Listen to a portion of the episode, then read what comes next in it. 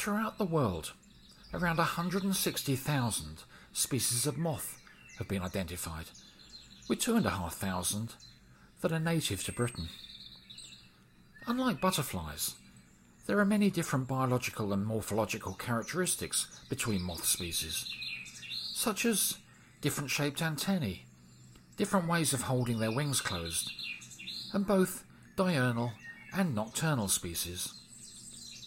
There's also moth species whose adults don't have the ability to feed.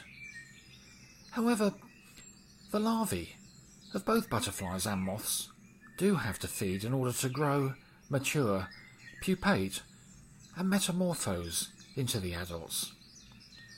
But whilst almost all butterfly larvae eat plant leaves, there are many moths whose larvae have different requirements, which include burrowing into tree wood, plant stems and tubers, and quite a few species that feed on dried animal and vegetable matter too, as many of us will have discovered in our homes with the species of moth that we commonly call clothes moth. Clothes moths belong to a group called the Tinnidae, small, narrow-shaped moths whose larvae primarily feed on fungi and detritus.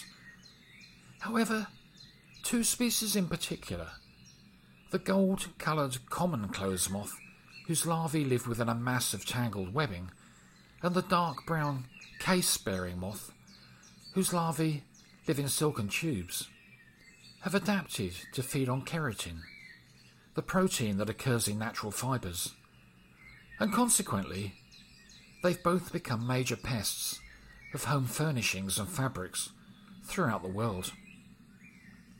The first indication of a clothes moth infestation, though, is often when the adults are seen clinging to a wall in a dark room, and where both species could potentially be present at the same time throughout the year.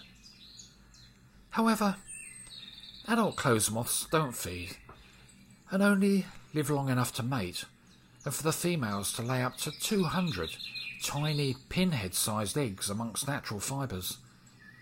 And although woolly jumpers make an ideal egg-laying site, they're most likely to be drawn to a damp area in an old grimy carpet.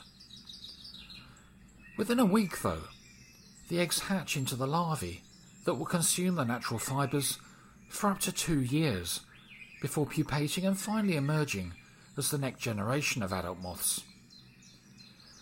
Over recent years, though, clothes moth infestations have become increasingly more common and have invariably been exacerbated by using ineffectual products and methods that have been recommended for their control.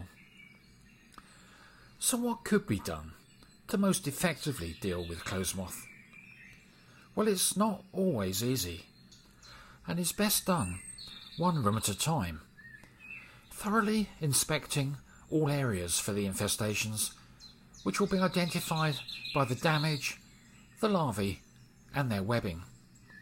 And when found, affected clothing could be bagged and disposed of if need be, or frozen in a freezer for a day before cleaning and storing again in airtight bags, perhaps alongside a moth deterrent fragrance such as cedarwood or lavender.